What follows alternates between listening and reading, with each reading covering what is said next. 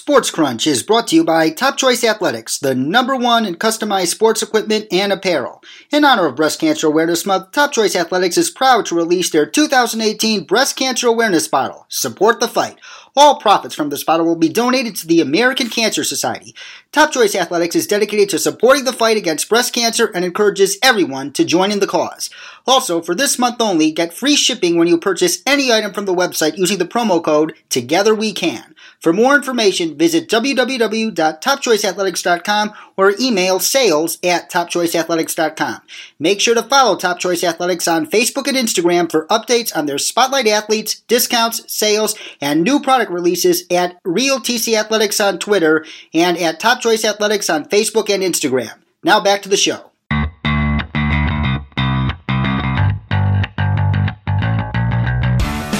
Welcome back to Sports Crunch with D. Crom, ladies and gentlemen. I'm your host, David Cromwell.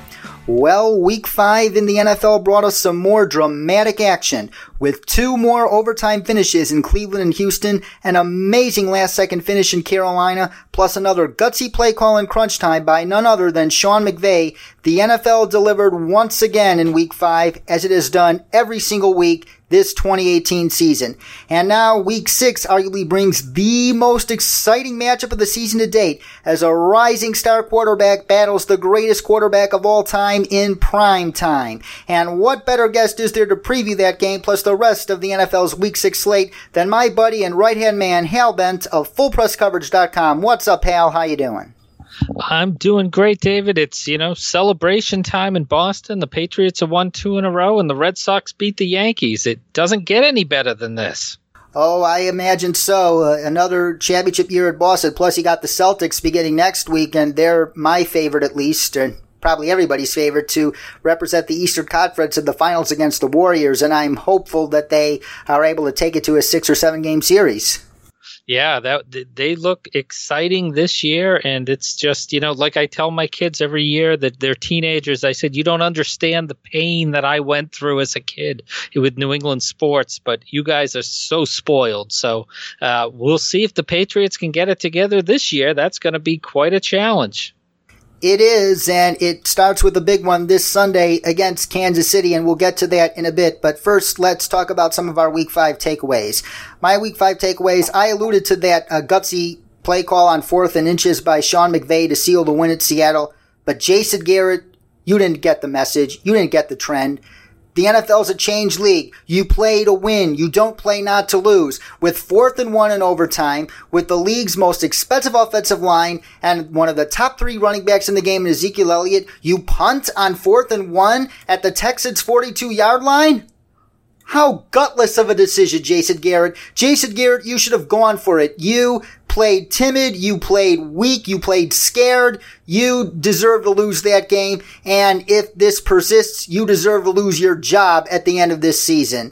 And Drew Brees and Tom Brady. Tom Brady joining the 500 club with his 500 career touchdown pass, which was a beautiful dart in tight coverage to Josh Gordon, and Drew Brees setting the all-time passing yards record with a beautiful pass to Tre'Quan Smith. He just read that coverage perfectly and knew he had a play before he threw the ball, even pre-snap, dare I say. Both Drew Brees and Tom Brady, along with Peyton Manning, are the architects of this 21st century NFL quarterback uh, prototype, which is dependent on getting rid of the ball fast and in precise and anticipatory ways. The quick strike, precision-based passing game pioneered by Manning, Brees and Brady, and thus it was fitting to see Brees and Brady make history this week in such appropriate fashion. What about you, Hal? Oh yeah, I mean I've got to touch on Drew Brees. Just you know what an amazing person he's been. The way that he's revitalized the city of New Orleans after Katrina, the, his putting the roots down, becoming a part of that community. You just cannot oversell how important that was to that entire region. And congratulations to, you know, not just a great football player, but a great human being as well. So I just have to drop that on Drew Brees. And I couldn't agree with you more, David. Manning, Brees, Brady, I've been saying it for the last decade. I don't care how you rank them one through three. They have revitalized, you know, this era of the NFL is going to go down uh, and be recognized for those three quarterbacks. It's just, and it's just such a historic week having all of them. But um, getting back to maybe another quarterback from this era that's just on the outside is Ben Roethlisberger, and those Pittsburgh uh, Steelers finally look like they had balance back on offense. Now, maybe it was just from playing the depleted Falcons, but I saw a Steelers team that looks ready to turn the corner with or without Le'Veon Bell. And what would the Minnesota Vikings be doing if they didn't have Kirk Cousins right now? He has been carrying that team. He's been, if other than Pat Mahomes, one of the best quarterbacks in the NFL this year, just not getting that attention because the team's been hovering at 500. But if I'm Denver, and I've got Case Keenum with seven interceptions, and I could have made a run at Kirk Cousins and didn't. Vance Joseph is seven and thirteen, and he is on the hot seat right now in Denver. Um, so those are my key takeaways right now from last week.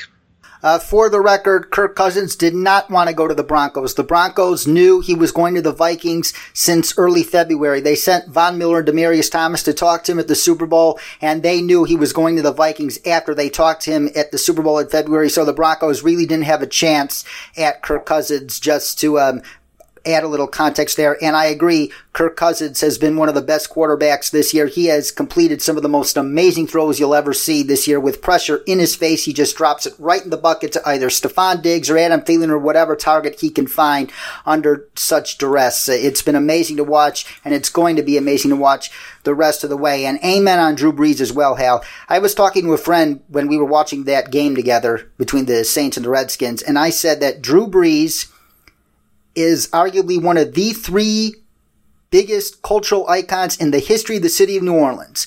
Louis Armstrong, he transcended music.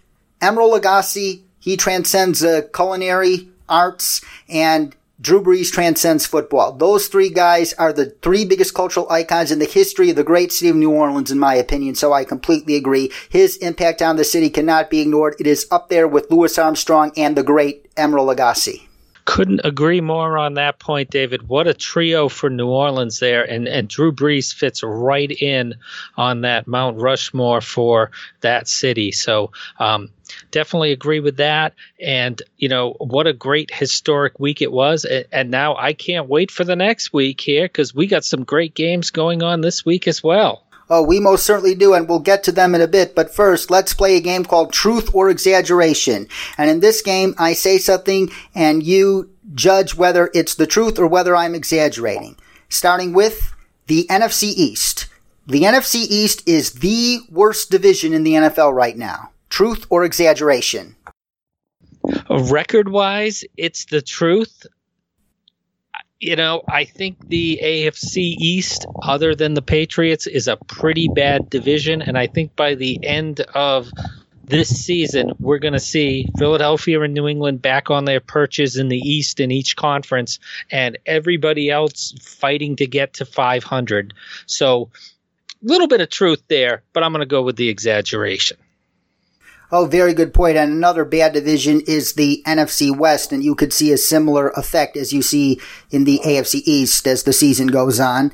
And you mentioned the Steelers probably turning a corner. The Saints defense has turned a corner and will play more like the unit they were last season the rest of the way. Truth or exaggeration? I'm going to say that's the truth. I think New Orleans had to had to reset themselves. You know, they had a horrible end to last season. There was obviously some carryover from the Minnesota Miracle. As much as you want to say training camp that goes away, it doesn't go away overnight. They had to work through that. I think their defense came out this year. They were playing a little too aggressive for the players that they have.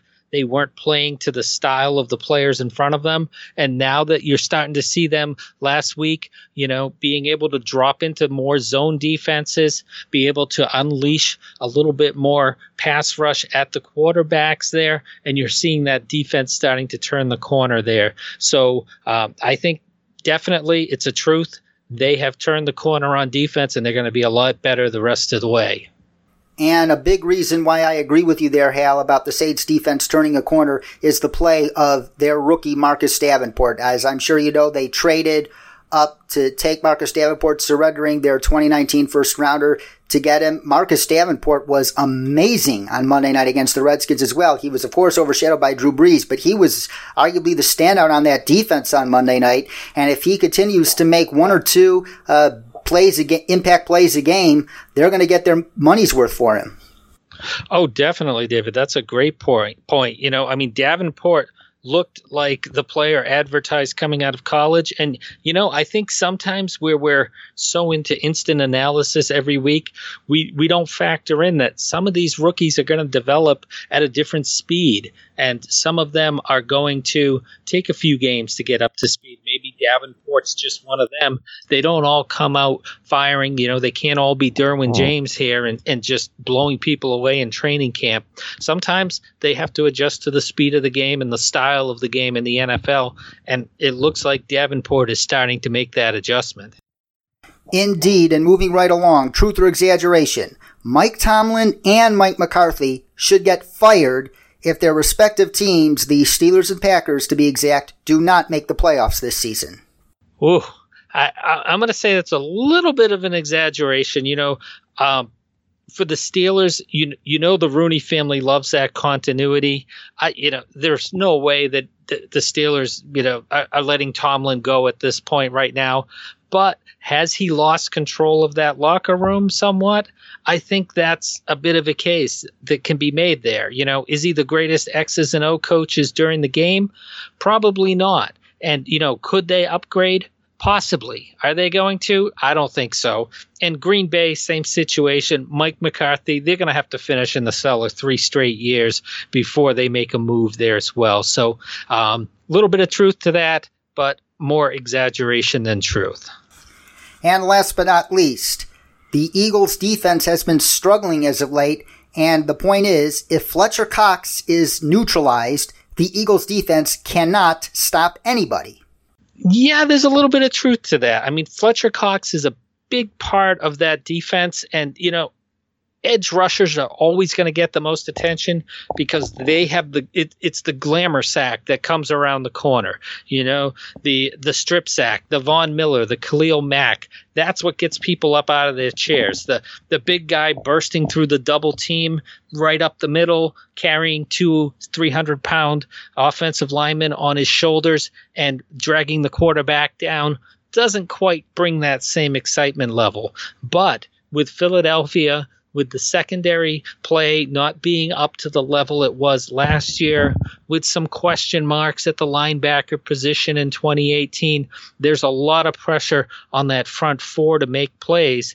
And if Fletcher Cox isn't collapsing that pocket in the middle, that takes away a lot of pressure from the edge rushers. So I'm going to go with the truth on that one, David. Mm-mm-mm. And now let's talk about the game of the week and arguably the game of the season to date. On Sunday Night Football as your New England Patriots host Patrick Mahomes and the Kansas City Chiefs at Gillette Stadium this Sunday night. And earlier today on a conference call with the New England area media, Rodney Harrison, a former Patriot who is obviously one of the studio guys for Sunday Night Football, uh, he said that he doesn't believe in either the Chiefs or Patriots defense. Do you believe in any of these defenses in this game? I don't think either one has given any point, uh, any reason for any real optimism this season so far.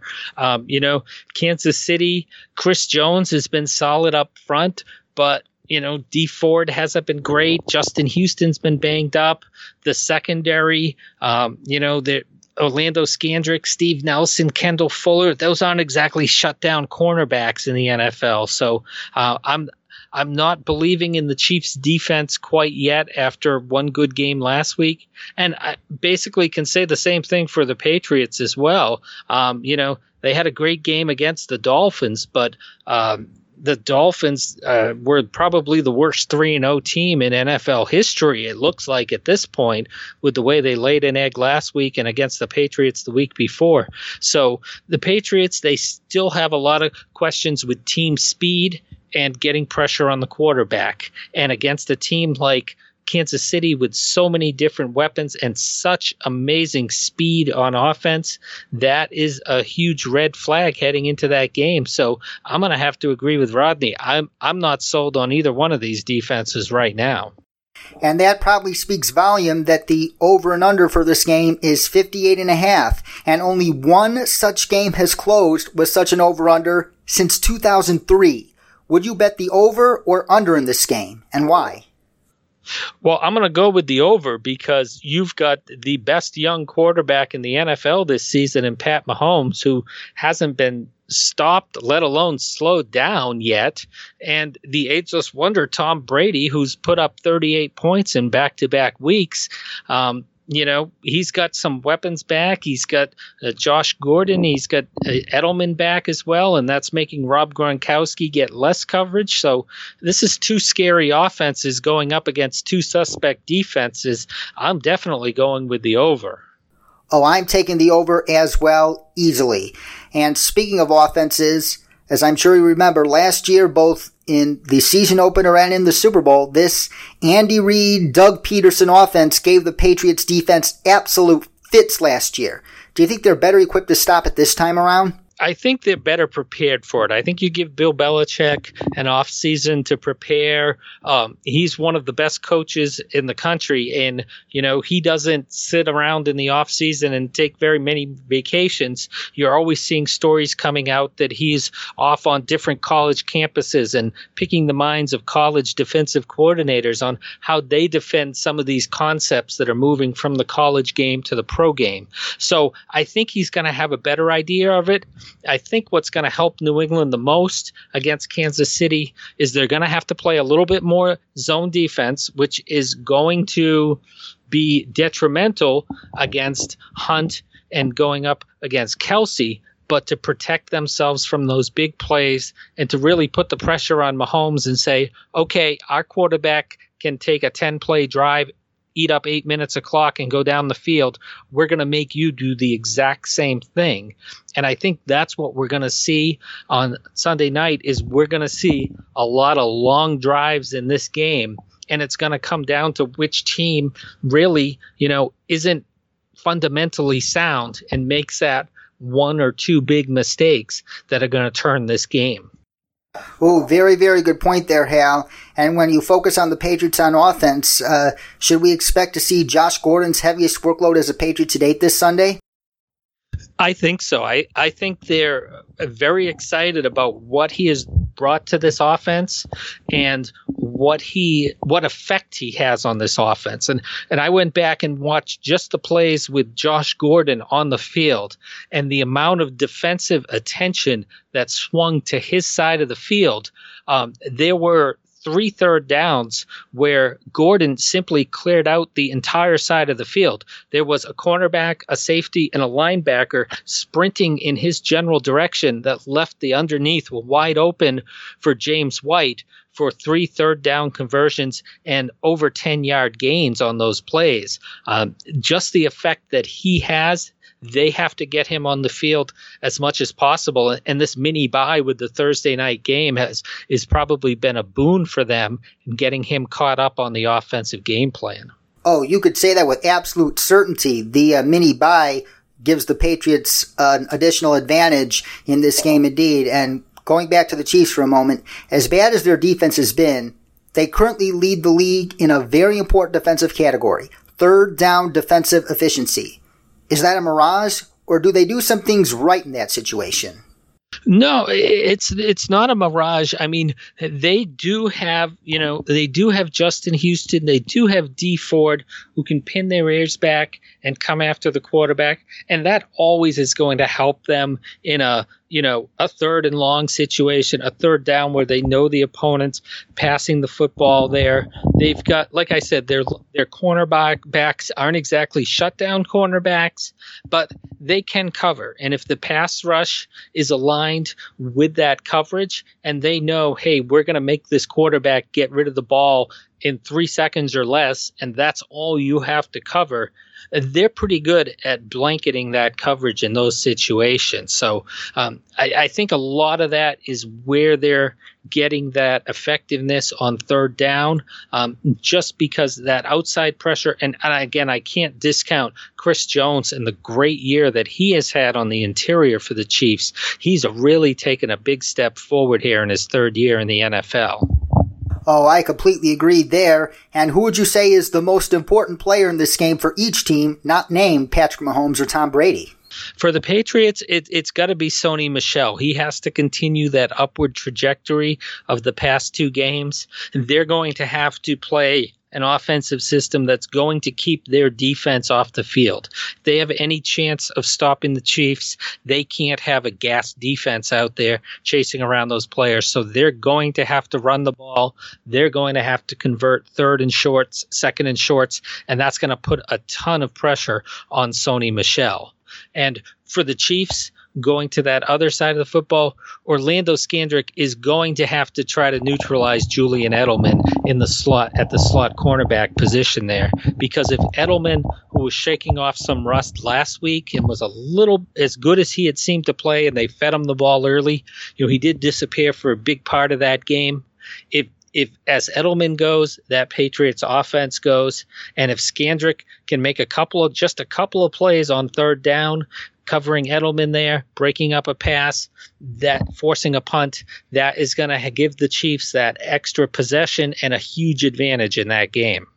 I would say the most important player for the Patriots is Dont'a Hightower because he is the defensive captain. It's his responsibility to make sure that the defense gets lined up properly. And with all the exotic pre-snap motions that go on in this uh, Andy Reid, Patrick Mahomes scheme, uh, the Patriots are going to have to be on their heels at all times. So Dont'a Hightower is going to have to keep his eyes for a lot of tendencies pre-snap because uh, if he misses one, that could be the difference between uh, letting up a big play and uh, keeping the Chiefs in front of you all game long. So Dont'a Hightower, the most important player for the Patriots, and for the Chiefs, I'm going to go with the guy you were talking about, Chris Jones.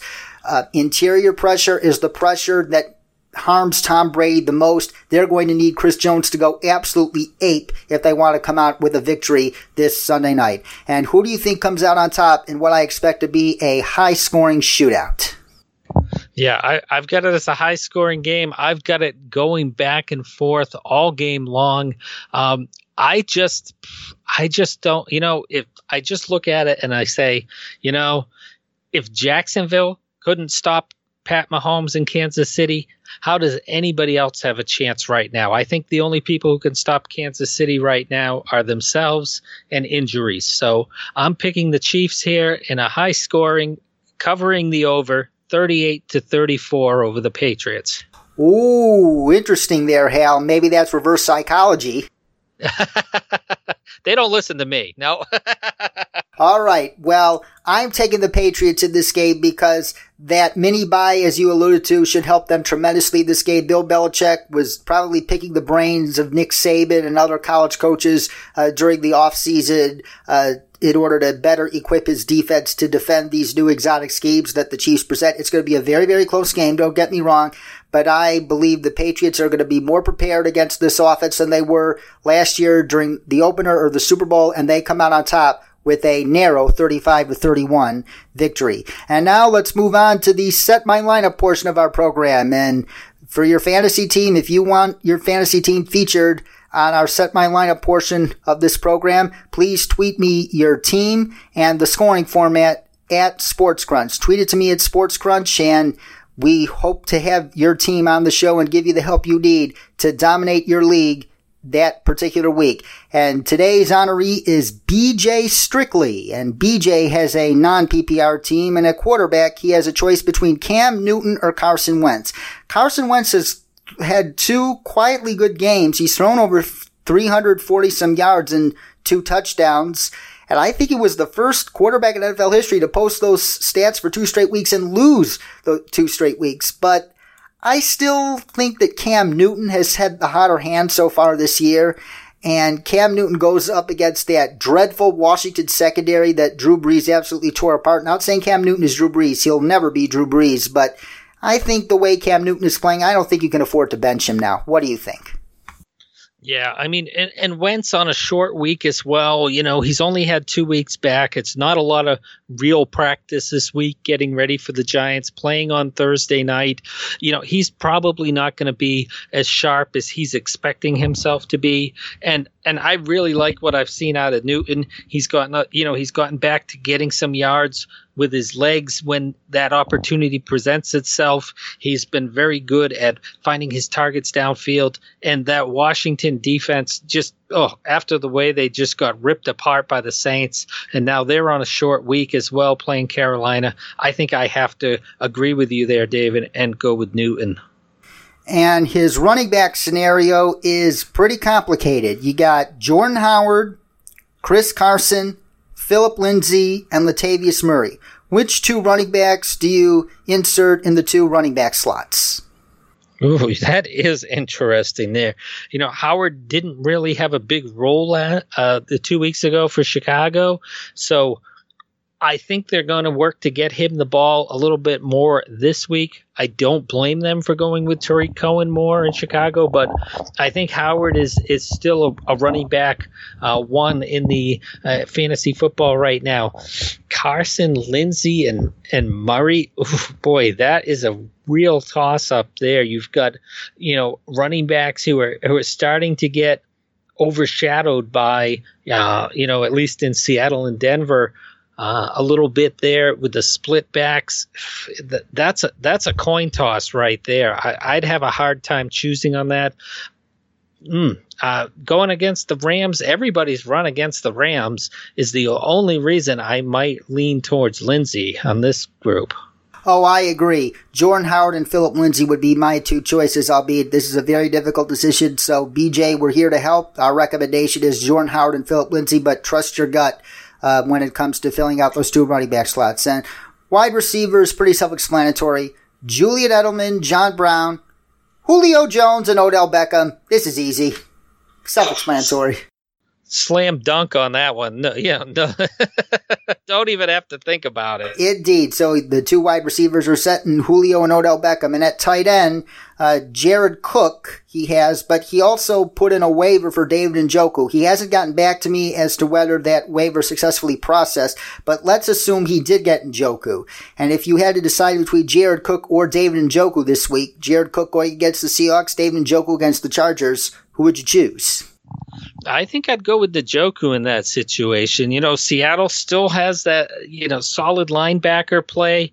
I, I think they're better equipped to handle an offense that's basically running through Jared Cook and not much else there in Oakland. So I, I think all eyes are on Cook this week in Seattle. So if you've got, um, yeah, I, I definitely would say go with Njoku in that situation. Interesting. And if you have Njoku there, um, we recommend that you start him, BJ. And what about the flex? Uh, we recommended Cam Newton as his quarterback, uh, Jordan Howard and Phillip Lindsay as his running backs, and Beckham and Julio at wide receivers, and Njoku at tight end. Um, I would not put Carson or Murray at flex. Uh, the Vikings cannot run the ball still, and Chris Carson is in a timeshare with Mike Davis and Rashaad Penny there. Oh, that Rashaad Penny first round selection by the Seahawks is, is looked like a major, major mistake so far. And uh, wide receivers, uh, Julian Edelman or John Brown. I think you go with Julian Edelman in the flex because that's going to be a high scoring game and Brady's going to be looking toward Edelman early and often because as much of a playmaker as Edelman is, Edelman is more that security blanket. The two biggest playmakers on the Patriots offense, I'd say, are Gronk and Gordon. So Edelman, I think, is going to get a lot more single coverage opportunities. Yeah, I, I have to agree with you there. You know, I mean, Brown is, you know, if he gets his big shot during the game and, and pulls in that 80 yard touchdown, but you just can't depend on that out of him every week. That's a, you know, once every three games shot there with him. And even though it's non PPR, I, I usually lean away from Edelman in a non PPR league. I think you're absolutely right, David. That that coverage rolling to Gronk and to Gordon and trying to pay attention to those running backs as well. I think that's going to open up a big game for Julian Edelman to to get a lot of yards and, and maybe even sneak in a touchdown or two. So, BJ, to recap, we recommend you start Cam Newton at quarterback, Phillip Lindsay and Jordan Howard at running back, Odell Beckham and Julio Jones at wide receiver. David Njoku, if you successfully got him off waivers at tight end. If not, go with Cook. And at flex, Julian Edelman. And now moving on to our rapid fire predictions in which we predict the rest of these week six matchups, starting with Thursday night's matchup between the Eagles and the Giants. The, the Eagles have been struggling a lot and the Giants dropped a heartbreaking loss to Graham Gano and the Carolina Panthers. That 63 yard field goal will forever live in Panthers lore. Um, regardless of how this season turns out for the Panthers. I think this game is going to be very close. The NFC East is wide open, but I think the Eagles get back on track, albeit in a very, very close one, 24 23. Yeah, I'm going with the Eagles. I don't think it's going to end up being that close at the end. You know, the the Giants, they had that heartbreaking loss. Um, you know, the losses are piling up again, just like they did last year when they got into that downward spiral. And it seems like it's happening again. And that, that tends to happen with these Giants teams. Once they start going down, they start staying down. So I've got the Eagles winning it pretty handily, 30 to 16. Oh, and uh, if I was a Giants fan, I welcome that because the Giants, their motto for the rest of the year should be going haywire for Herbert. Oh, definitely. Make up for that mistake of not picking Darnold this year and get right back to the top of the draft. Definitely. And as of today, albeit we still got 12 weeks to go, and that's an eternity in the NFL, but if the NFL draft were held today, the New York Giants would hold the first overall pick. And a big AFC North matchup, the Pittsburgh Steelers, who had a nice bounce back game against the Atlanta Falcons, traveling to face the division leading Cincinnati Bengals 4 and 1. I think this game is going to be very close and a little bit more low scoring than you'd anticipate because it's the AFC North, man. Uh, when it comes to these games, uh, uh, the defenses, uh, even if they play bad the rest of the year, they often show up these games. And the Bengals are just playing with a level of mental toughness this year that we haven't seen from them in years past. And it showed during that come from behind victory against the Dolphins last Sunday. It's going to be a very close game, down to the wire, but I think the Bengals and their newfound mental toughness come through in the end, 23 to 20. Ooh, we're simpatico on this one, David. I have Cincinnati 24 to 20 as well in this game, just off by one point. Ooh, good minds think alike indeed. And another AFC North team, the Cleveland Browns, coming off an impressive overtime victory over the Baltimore Ravens. Uh, Baker Mayfield continues to play very good football, and he hosts the Los Angeles Chargers and Philip Rivers and Defensive Rookie of the Year, Derwin James. Uh, this game looks like it's going to be very close, and the last time these two teams met in Cleveland was December 2016, where the Browns won their only game of that 2016 season. So, uh, but this is a different Browns team. But at the end of the day, I still think the Chargers and their superior coaching staff eke out a 2017 victory. Oh, I'm going with the dog pound on this one. I, I figure Cleveland's already played three overtime games. Seems like we have a couple of them every week. Why not this one go to overtime as well? I've got Cleveland in overtime, 27 24 over Los Angeles. Yep, and that wouldn't be surprising to me. And the Houston Texans, after beating the Dallas Cowboys in overtime during the Battle of the Lone Star State, play host to the Buffalo Bills. And as bad as that roster is, Sean McDermott has gotten the most out of this team so far by winning two games. And, but this profiles to be another ugly, low scoring game, but I just like that Texans defense at home against Josh Allen. They'll force him into enough mistakes and that will lead to a 17 to 9 victory for the Texans. Yeah, I don't know how the Bills are doing it. All credit to Sean McDermott. You know, this was a team that that should have never been in the playoffs last year, and he somehow willed them into that with Tyrod Taylor at quarterback. And to to see the way that that defense is playing and rallying around that team, I'm going to go out on a limb. I'm going to say Buffalo takes it in overtime, 16 to 13. Another heartbreaker for Houston. And I assume that's your upset special of the week. You know it, David. And my upset special of the week, if it qualifies, is this one. The Bears traveled to Miami to face the Dolphins. And the Dolphins, they didn't listen to your advice, Hal. You advised Adam Gase during our Challenge Flag Summit last week to prevent this ship from going underwater after they getting blown out by the Patriots at Foxborough. And it only got worse as they blew a 17 nothing lead late in the third quarter to the Cincinnati Bengals. And now they face the Chicago Bears and arguably the defensive player of the year so far in Khalil Mack. And this profiles to be an ugly low scoring game, but I like the Miami Dolphins and their defense to eke out a 16-13 victory. How? Stay tuned for bold predictions. Ooh, I like it. I like it. I, I, I can't wait to hear it because I've got the Bears in a sleepwalk down in Miami, 27 to 10. No worries. Game over at halftime. Uh, the Bears fan in me hopes you're right there, Hal. And uh, the Minnesota Vikings got a huge win against the Eagles last week, and they travel back home to face Josh Rosen and the Arizona Cardinals, fresh off their first win of the season. I like what I've seen from Josh Rosen so far, but last week's win was against the 49ers and CJ Beathard. And Josh Rosen had some good plays, but he still uh, struggled in many ways. He was 10 of 25, but that's in large part his receivers not helping him out. The Cardinals are still one of the three worst teams in the NFL, and the Vikings aren't going to get um, short-sighted in this game. They were blindsided by the Bills in week three. They learned their lesson and they pull off a 27-17 victory over the Cardinals with more great play from Kirk Cousins.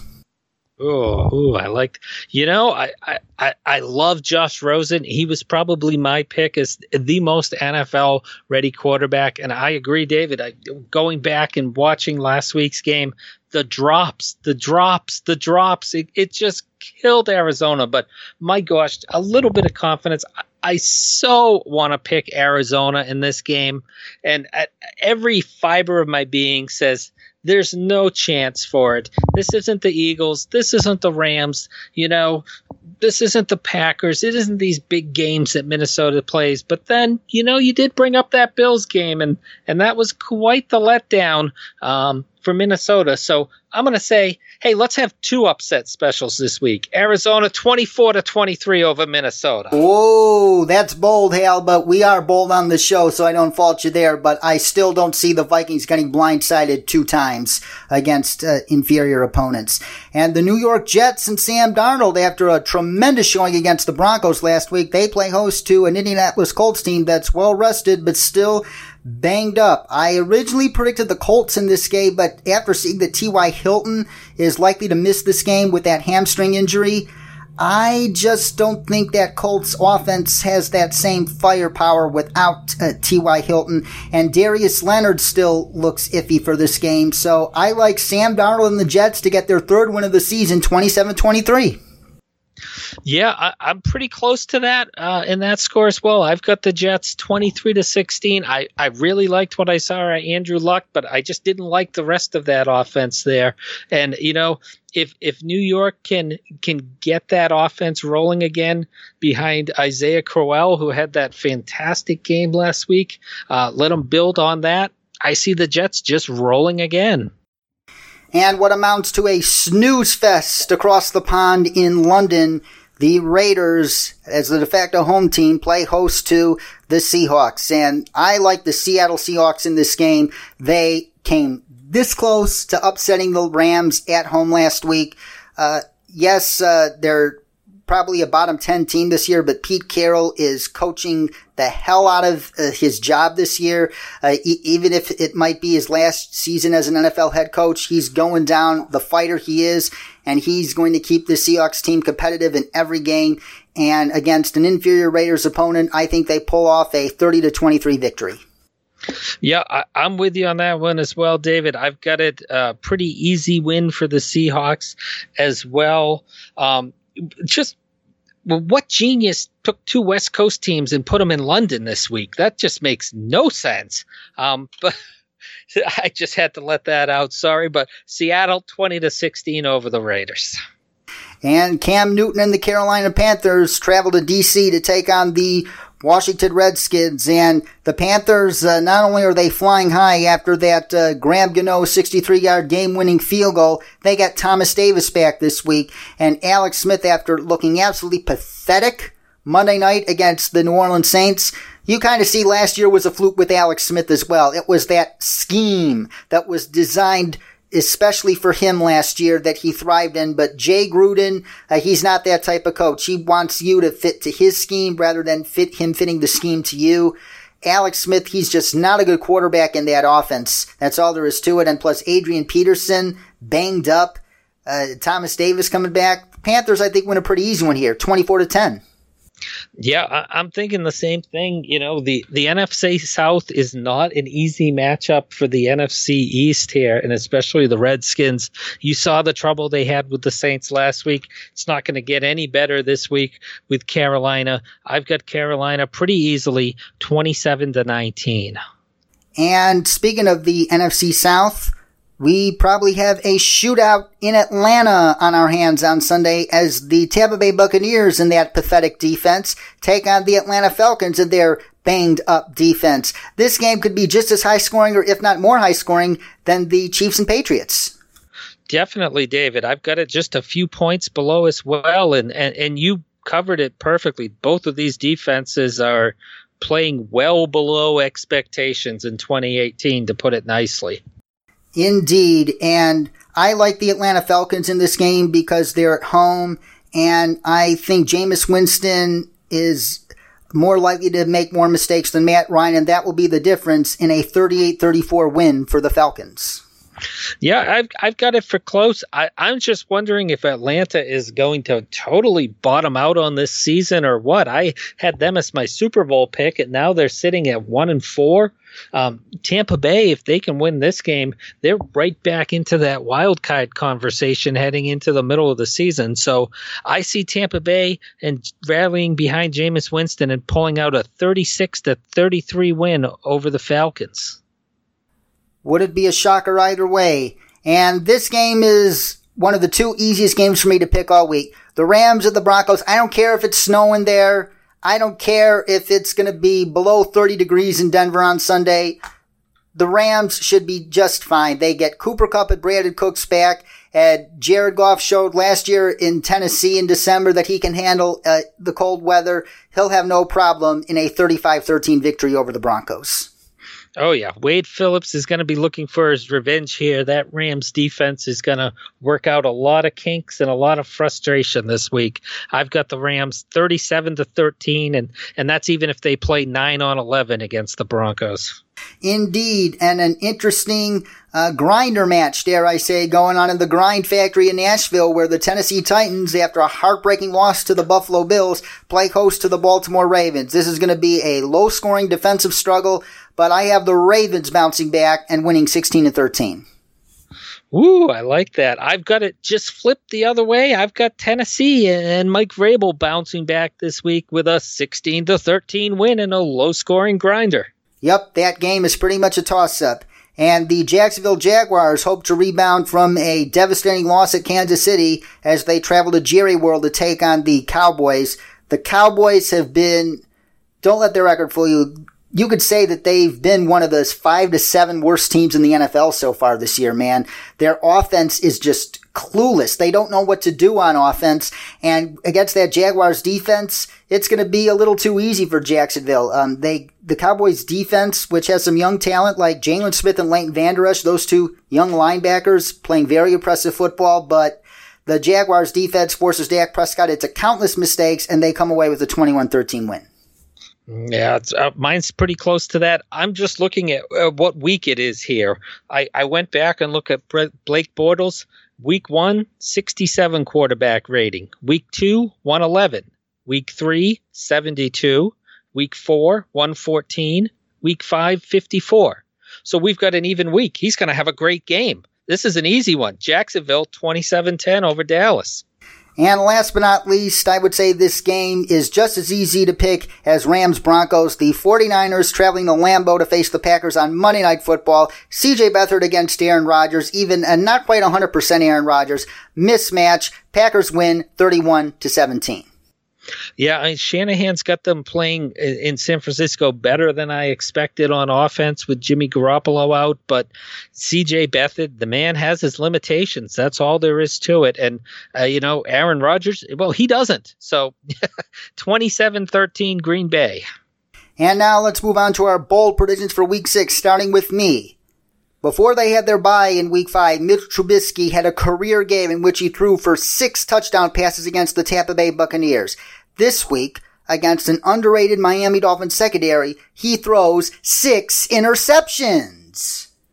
Ooh, wow. that is bold. Um, for me on the bold prediction, I'm looking at last week, and, and we saw something amazing last week. We saw Sam Darnold, Baker Mayfield, Josh Allen, and Josh Rosen, the first four quarterbacks chosen in the first round, combined to go 4 and 0, which is just unprecedented. But you know what? What's even more unprecedented is they're doing it back to back. All four rookie quarterbacks pull up a W for the second week in a row. Ooh, that is bold indeed, and it would be history making if that indeed comes to fruition. And last but not least, challenge flags. And my challenge this week goes to the Denver Broncos. You did your job with Peyton Manning. You won that Super Bowl. But you were like stuck in neutral, thinking that you could get by with just average to below average quarterback play with a solid defense. Well, your defense is no longer solid. Um, Von Miller has only two years of his prime left, and a lot of those guys are getting old, and a lot of the guys up for contract aren't worth keeping. Plus, this coaching staff with Vance Joseph, uh, Vance Joseph has the hottest seat in the National Football League out of all the head coaches, and if this persists, he will not be there. And stop trying to put band-aids on at quarterback and blow the whole thing up and embrace the tank and rebuild. And whether you tank this year for Herbert, Ed Oliver, or Nick Bosa, if you get one of those three players this year and then tank again next year for Tua Tagovailoa or Jake Fromm, the Broncos will be back on track. So the Denver Broncos, for now, embrace the tank and be willing to spend the next two to three years in the NFL wilderness. Great challenge, David. Great job on that. Um, I'm just, I'm still trying to get over Miami last week, you know, totally dropping my challenge there. Um, I'm almost afraid to do it this week, but Marvin Lewis and the Cincinnati Bengals, come on out there and prove me right. I've doubted Miami, I, I've doubted Cincinnati all season long here. I'm picking them this week. I'm picking them to go five and one and put a stranglehold early on in the AFC North. I really want to believe, but I there's just so many signs that are telling me no, this is fake. No, this is fake. They're fourth in points scored, 17th in yards. That that just screams a fluke. The defense has been, you know, other than Geno Atkins and Carlos Dunlap, has been downright ordinary. So you've got a statement game at home with Pittsburgh this week, Marvin Lewis. Prove me right be legitimate, take that AFC North. Great challenge as well, Hal. And he is Hal Bent, ladies and gentlemen. Catch his work at fullpresscoverage.com. Also, if you're a Patriots fan, you can catch his Patriots themed work at musketfire.com and bostonsportpage.com. And you can also follow him on Twitter at Hal Bent01. Hal, it's always a pleasure having you on this program to preview another exciting week in the NFL. And I look forward to having that same pleasure with you next week. Looking forward to it, David. Thankful as always for you having me on here. It's always so much fun to be on and be tested by you here each and every week. And I'm looking forward to a great slate of games this weekend. Likewise, Hal. And that's it for today here on Sports Krunch, but we'll be back next week for week seven, so stay tuned. Meanwhile, be sure to check out the episode archive as well as my blog at sportskrunch.com. And remember, that's crunch with a K. And if you enjoy these podcast episodes, please consider leaving us an iTunes review and donating to our Patreon at patreon.com slash sportscrunch so we can improve our iTunes ranking and afford to produce even more shows with awesome guests like Hal. For Hal Bent, our producer Chris Broadhead, this is David Cromwell saying so long, and as usual, stay awesome.